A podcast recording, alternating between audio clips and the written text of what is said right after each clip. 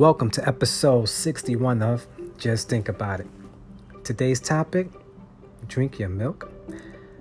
Miseducation could be a very bad thing for people who cannot or will not take the time to research and or observe things for themselves. Case in point, being told that you must drink milk to be healthy and gain strong bones.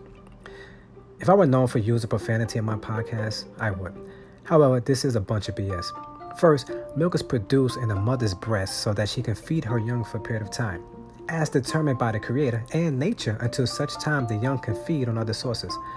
After the nurturing process is completed, the liquid sufficient for growth is water, as the young is about 70% of that substance. All you have to do is watch nature and see the process unfold for yourself. Humans are the only species that does things contrary to the laws of nature and contrary to self-preservation. They're the only species that loves killing themselves in any way possible. No animal, after they have finished the nurturing process, goes back to their mother and suck her breast for milk. Furthermore, they don't go to another animal and start sucking on a stranger's breast.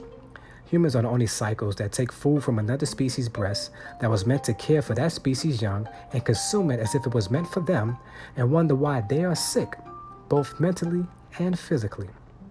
Just think about it.